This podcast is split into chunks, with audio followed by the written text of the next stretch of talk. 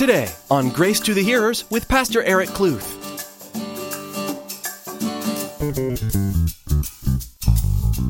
People today are still following Jesus because of selfish reasons. People today are still following Jesus because they want to be motivated. People today are still following Jesus to bring opposition towards him. People today are still following Jesus because they're curious about him. And yes, people today are still following Jesus because they believe that he is Messiah. The question then is, is why are you here? Why are you and why have you come after Jesus? In today's message, Pastor Eric challenges us to examine our motivations for following Jesus. Is it for our own personal gain? Simply to meet our emotional or physical needs? It's easy to fall into a pattern of only seeking Him for our own benefit. But He desires for us to bring Him glory and spread the gospel. Well, let's join Pastor Eric for today's edition of Grace to the Hearers. I'm going to read verses 1 through 14, and we'll see what the Lord has for us. After these things, Jesus went over the Sea of Galilee, which is in the Sea of Tiberias. Then a great multitude followed him, because they saw his signs which he performed on those who were diseased. And Jesus went up on the mountain, and there he sat with his disciples. Now the Passover, a feast of the Jews, was near. Then Jesus lifted up his eyes and seeing a great multitude coming toward him, he said to Philip, Where shall we buy bread that these may eat? But this he said to test him, for he himself knew what he would do. Verse 7 Philip answered him, Two hundred denarii worth of bread is not sufficient for them, that every one of them may have a little. One of his disciples, Andrew, Simon Peter's brother, said to him, there is a lad here who has five barley loaves and two small fish. But what are they among so many? Then Jesus said, Make the people sit down. Now there was much grass in the place, so the men sat down, in the number about 5,000. And Jesus took the loaves, and when he had given thanks, he distributed them to his disciples, and the disciples to those sitting down, and likewise of the fish as much as they wanted. So when they were filled, he said to his disciples, Gather up the fragments that remain so that nothing is lost. Therefore they gathered them up and filled twelve baskets with the fragments of the five barley loaves which were left over by those who had eaten. Then those men, when they had seen the sign that Jesus did, said, Truly, or this is truly the prophet who is to come into the world.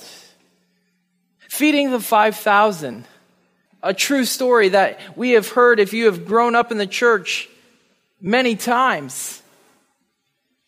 But there's three things that you must learn about Jesus within this passage. Three things that we must learn about Jesus within this passage.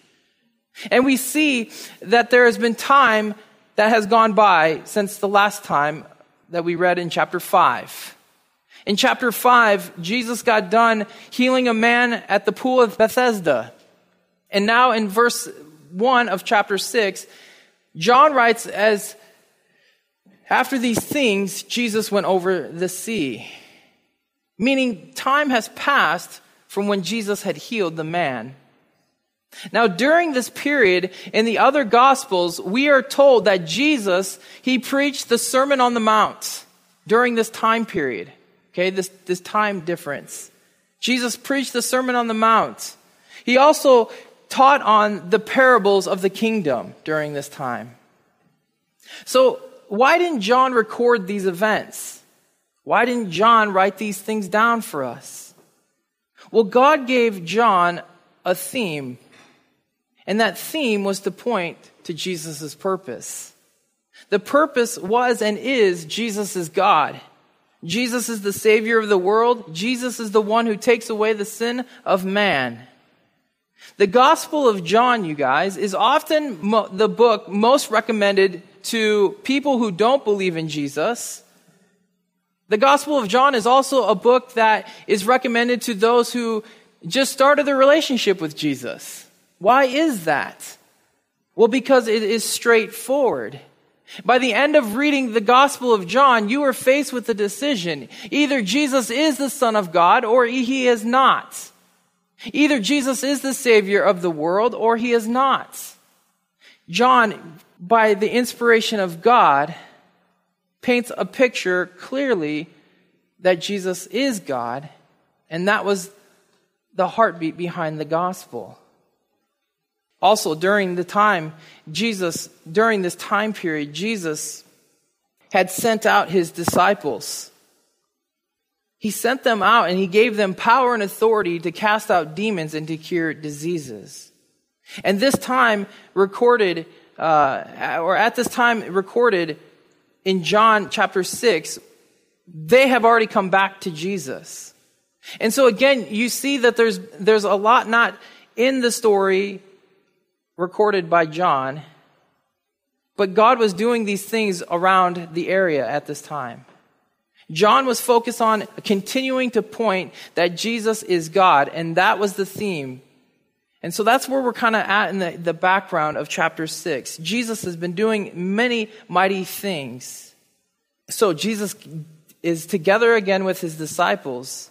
And it tells us in verse 1 that he went over the Sea of Galilee, which is the Sea of Tiberias. Interesting. He goes over the sea because in Mark chapter 6, Jesus had just met with his disciples as they come back, as I mentioned. And they were talking, and now there was a great multitude that was coming to him, if you read in Mark 6, but they, he wanted to spend time with his disciples. And so they decided to cross over the Sea of Galilee. Jesus wanted some privacy. Can you believe that? He wanted to spend some quality time with his guys. But somehow those, the multitude of people heard where Jesus was at, and so that's why they got away. Jesus wanted to know what, what, what was taking place. Even though he knew what had taken place with his disciples, it's just that spending that quality time with each other. And so when it says that they went over the Sea of Galilee, it means that they went over the, to the eastern shore, to the eastern shore of the sea. And so Jesus and the disciples went to the eastern shore to get some rest and to spend time together. And so Jesus, he could have also gone over to the eastern shore because of what was going on with John the Baptist. John the Baptist at this time had been recently killed. He was beheaded. And so the uh, persecution from Herod Antipas, who had just recently killed him, Jesus withdrawed from that area with his disciples. So there was rest involved, there was fellowship involved, and also possibly to get away from Herod because it wasn't yet Jesus' time to die. So they go over the Sea of Galilee, and when they're there, what does it say in verse 2? Then a great multitude followed him because they saw his signs which he had performed on those who were diseased.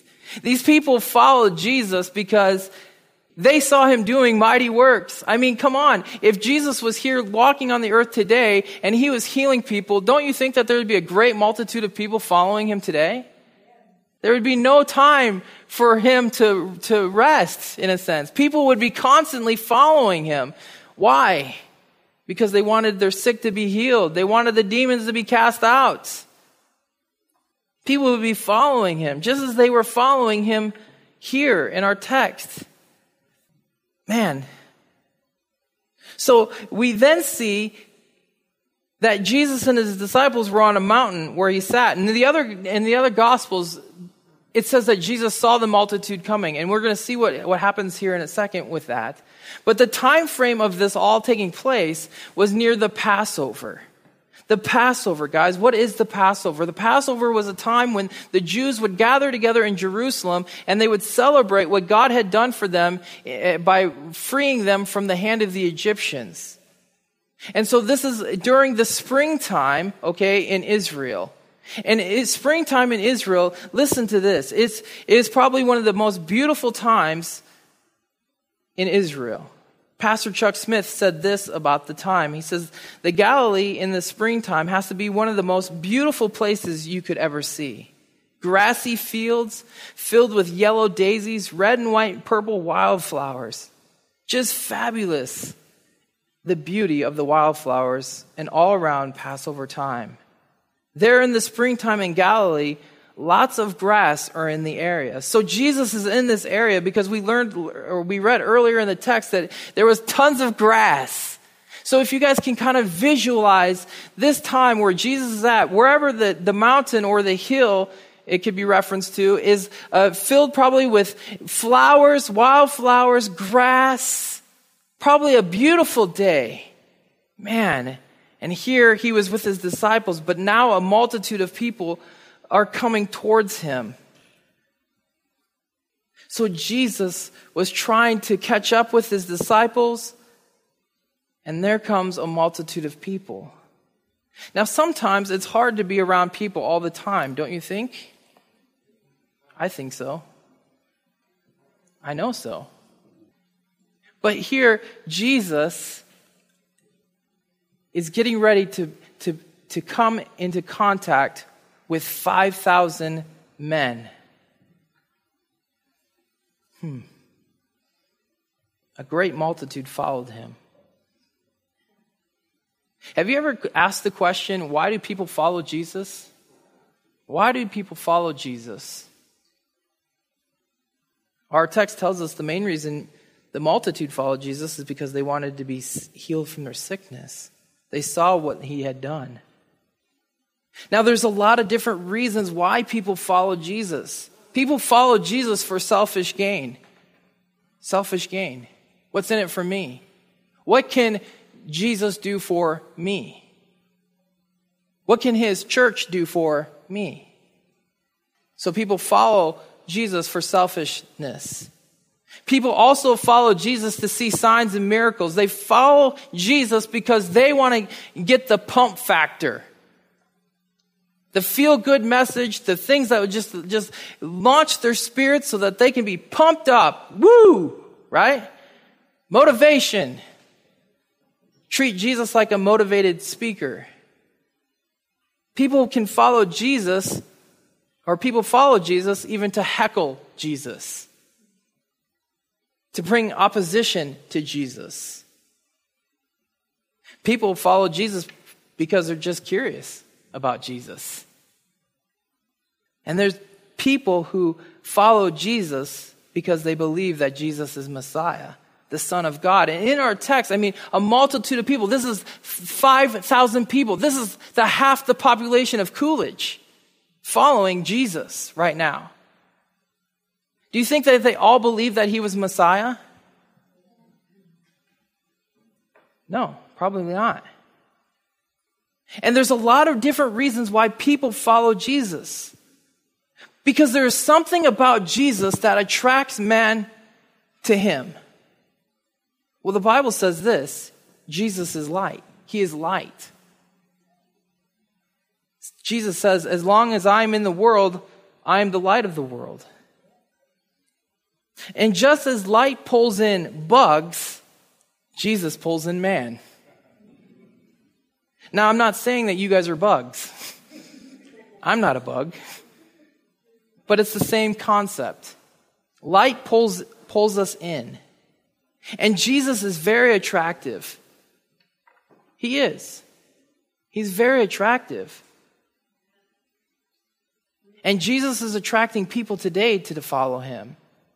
Now, our culture has changed, you guys, since this time since Jesus walked on the earth. People have changed. I mean, look at this guy.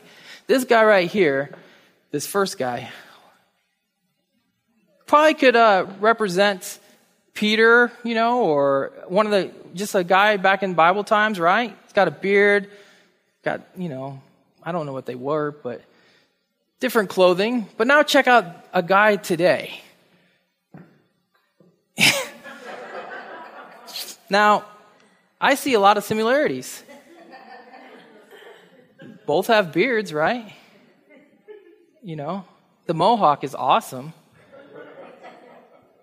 But the point being is that man has changed, culture has changed, but the heart of man has not. People today are still following Jesus because of selfish reasons. People today are still following Jesus because they want to be motivated. People today are still following Jesus to bring opposition towards him. People today are still following Jesus because they're curious about him. And yes, people today are still following Jesus because they believe that he is Messiah. The question then is, is why are you here?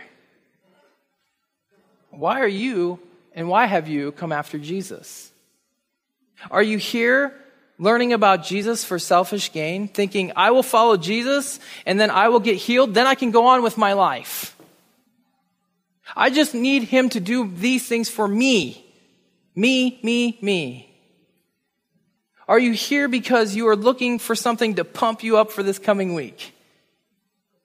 You come to Jesus wanting that rush. You want to hear good things, good words that will help produce good thoughts. Do you look to Jesus? Are you following Jesus because, uh, as you would, a person like Zig Ziglar, who was probably one of the greatest motivational speakers in this world that has lived?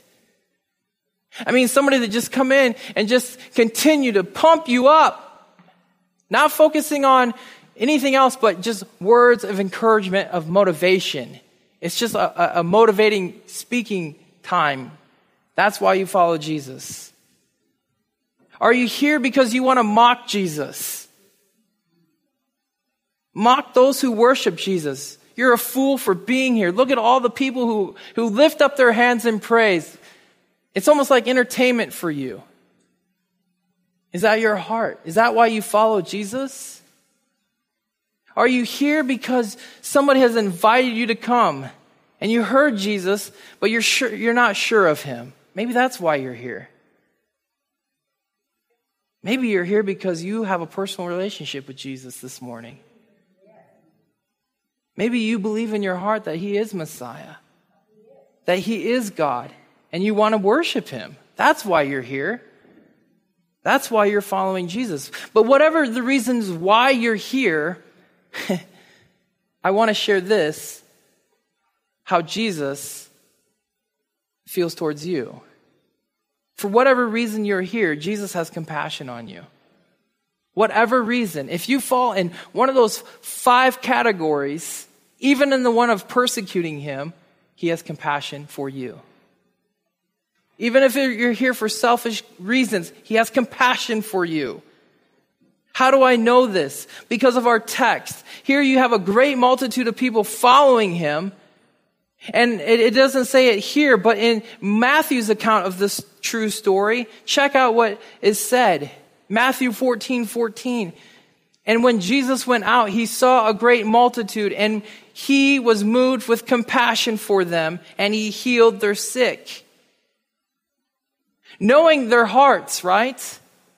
But yet Jesus Christ still had compassion for the people. He had compassion on them. Look at Mark's account of it. And Jesus, when he came out and saw a great multitude, was moved with what, church? Compassion for them.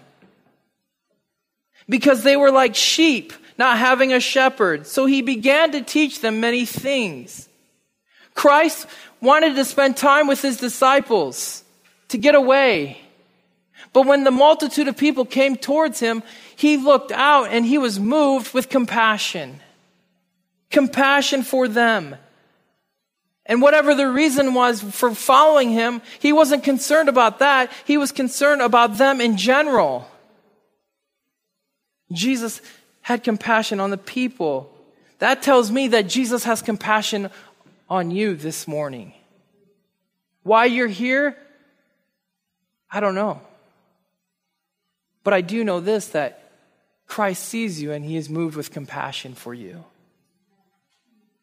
Jesus is able to have compassion on you this morning because the Bible tells us this Jesus Christ is the same yesterday, today, and forever. Maybe you had a rough night last night. Maybe you fell into sin last night. And last night was one of the hardest, darkest nights of your life. But Jesus Christ has seen you and he is moved with compassion for you this morning. He is moved, his heart has been moved with compassion towards you. And compassion means to be moved as one's inwards, okay? As in the seat of emotion, the heart, the heart is moved. Just understand that Christ's heart has been moved for you this morning. You. It's been moved for you. It's been moved for me. Example of this compassion, a heart moving, the inwards moving. When I first met Nicole, my wife, I saw her when we were at our church that we were uh, going to in Mesa. Before we were married, she was singing and she was wearing a red dress. And guess what? I was moved on the inside. My heart moved. I had to meet her. Compassion, you guys, is also showing mercy and kindness. When your heart, when your heart is moved, that's when mercy and kindness is produced.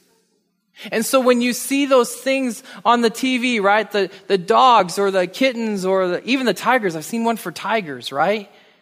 Where you see these tigers and you're like, oh man, they're so cute. How can no one not be supporting these animals or the children, right? And your, your, your heart moves. That's called compassion. And compassion then produces kindness, mercy, love comes forth. Jesus Christ's heart has been moved because of you. Therefore, compassion has been produced. That compassion has produced mercy towards you. No matter what's in your heart, you have moved the heart of Jesus Christ. That's powerful. So Jesus has compassion on the multitude. In Matthew, Mark, and Luke, the hour was late when this took place. John doesn't give us that detail. John sounds like me. I leave out a lot of details. Man, just present present the, the text, right? The hour was late, though, according to the other three gospels. Jesus, knowing that the hour was late, and the people would be traveling home understood that they would need food for strength. And so he, here in our text here in John, uh, uh, says to Philip, Where shall we buy bread that these may eat? Now, why did Jesus ask Philip? Well, because Philip was a native boy to the area. Because they were in the area of Bethsaida. That's where Peter was at. Uh, not Pe- well, Peter was there from there too. But Philip was from this area. And so just as anybody would do if you were from that area, hey, where do we buy bread for these people? Jesus, though, was testing him, knowing that he would, he already knew what he was going to do. But Philip answered saying, you know what? 200 denarii is not even sufficient. It's not even going to produce a, a little bit for these people. Now, 200 denarii, you guys, is eight months' wage. Eight months' wage. But you're talking 5,000 men. Not talking about the women and children that were probably there. Pastor Eric Kluth's message today gave us a greater insight into the incredible life that Jesus led in his time here on earth. His life and death are the basis of the Christian faith, and we hope you've been encouraged in your faith by what you heard today. As we close this edition of Grace to the Hearers, we'd like to tell you how you can receive a free copy of today's message. Simply send an email to info at gracetothehearers.com and be sure to include today's date and where we can send you a CD. You can also call us at 520 723 7047 to speak to us in person. That number again is 520 723 7047. Be sure to visit our website as well to discover more about Grace to the Hearers, Pastor Eric, and what our goal is with this ministry. We'd also like to ask that you consider partnering with us in prayer as we continue to expand this ministry. Grace to the Hearers and other ministries like it are valuable tools that God is using to further His kingdom on earth. And we feel that God is calling us to reach more and more people with this broadcast. Would you join us in praying for this ministry and the people who are hearing Pastor Eric's messages? We are incredibly blessed to be able to share God's Word with you already and we would be honored to have you interceding for us as well. From all of us on the broadcasting team, we want to say thank you for listening today. Join us again as we continue our deeper look at the book of John. Next time on Grace to the Hearers.